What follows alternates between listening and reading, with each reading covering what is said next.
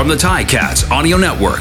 This is Ticats Today with Louie B. All right, well, it's another day and it's another Ticats re-signing to tell you about. This time it's Tunde Adeleke, the safety for the Ticats, and he's joined. Uh, we're joined with him now. And uh, Tunde, congrats on the new deal. Tell us uh, just kind of how it all came together. Uh, appreciate it actually. Um, I can't even lie. Like, there's nowhere else I wanted to play instead of Hamilton, so it was pretty easy to get the deal done. I wanted to be here, and I feel like the team wanted me back, so we got it uh, done as quick as possible. Uh, this secondary really, like, they really built something special. And even when guys went down and when guys were dealing with injuries, and, you know, Mike Daly was dealing with an injury all season long, getting back in the Grey Cup. I mean, how, how important was it to, to have that something that you built that you get to come back to in, in 2022 and continue to build on uh, heading into this new season?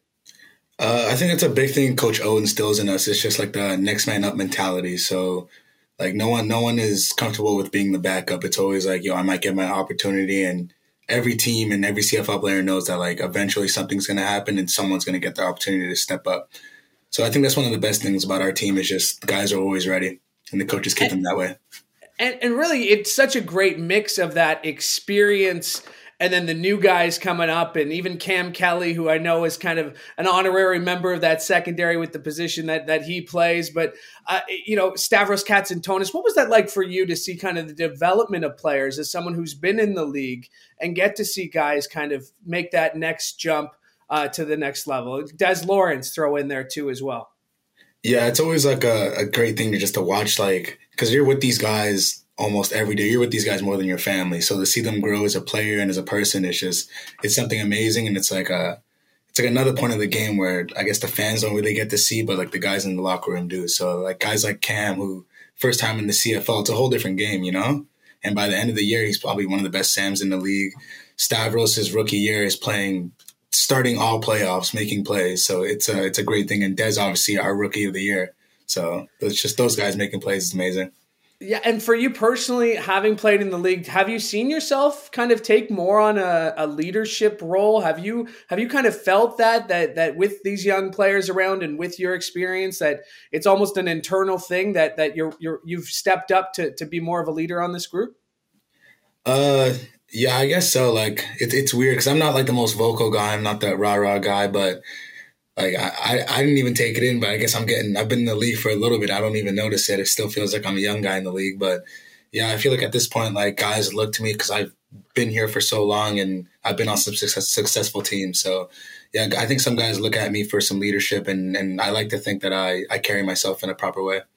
And of course, uh, that the position that you play at safety there, you're usually telling people where to go anyway. So it's almost a built-in part of, of playing that spot. And uh, we know you do it so well. What did you learn about yourself this past season, either as a player? I mean, the, the 2021 was with the restrictions and, and the different rules that were in place. It was a challenging year. The season you guys had with ups and downs. What did you learn about yourself as a player or a person?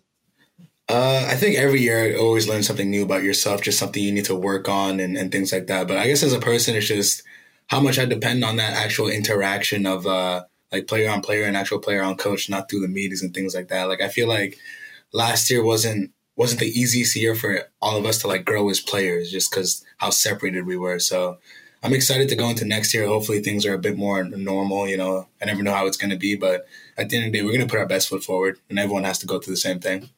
And there's something to be said in a year that was so abnormal. You know, we've we've gotten trickles of guys who are coming back. You know, we expect to hear some more signings. There, there it seems to be like like you guys have said there was no place I'd rather want to play. There's there's no place I'd rather want to be. There's no one I'd rather play alongside. How has that been built? What what is it about Hamilton that's that's this this has been created that guys just don't even don't even want to test free agency anymore? Yeah, like it's it's hard to say. Like I don't know, it's just something about the team and the city and like the fan base, like everything about it. Like when I went to when the season ended, like I'm thinking maybe I maybe I go into free agency, but then the thought of playing on a different team in a different city is just it doesn't feel right. Like the way Coach O coaches us and all the all the coaches coach us, and then the way the city gives back and we we're able to give back to the city, it's just something different.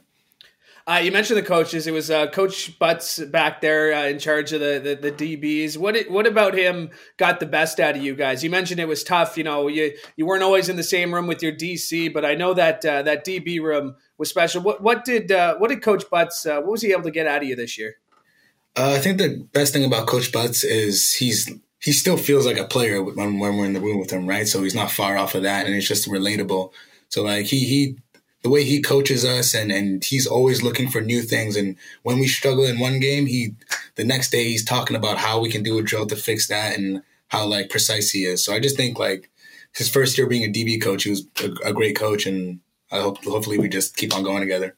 You mentioned the team uh, you mentioned that your teammates you mentioned the fans but you mentioned the city as well. What is it about the city of hamilton that, that you've kind of fallen in love with here? We've kind of been here around the same time last few years. We've noticed a, a, an obvious resurgence about this city, but what is it about this city that uh, that's become home to you?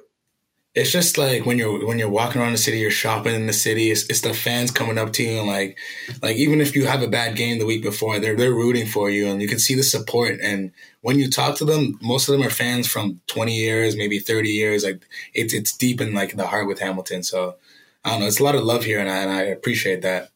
All right, all that love. What do you want to say to all those fans uh, in the city and elsewhere who who are loving that you are back? Uh, what's your message to Ticats fans? Uh, I'm excited to be back. I hope you guys are all excited to fill up the stadium every every regular season game and then into the playoffs because uh, the last two years we've fallen short, but we have a plan. You know, we're gonna get back to it and we're just gonna keep pushing. And I noticed uh, it's a two-year deal, and I know that the uh, the Grey Cup is uh, coming back in 2023. Uh, I know you want to win in 2022, but having gotten so close uh, last season, uh, you have to be a little extra motivated to get it done at home next season. Oh yeah, exactly. But one season at a time, right? So like, hey, the plan is to get it this season and get it next season. You know. All right, we'll win it in Saskatchewan, and then we'll win it back here at uh, exactly, Tim Hortons yeah. Field. Uh, Tunde, thanks so much for doing this. Once again, congrats on the new deal. I know Ticats fans are excited. Me. Thanks for doing this. Thank you. Appreciate you for having me.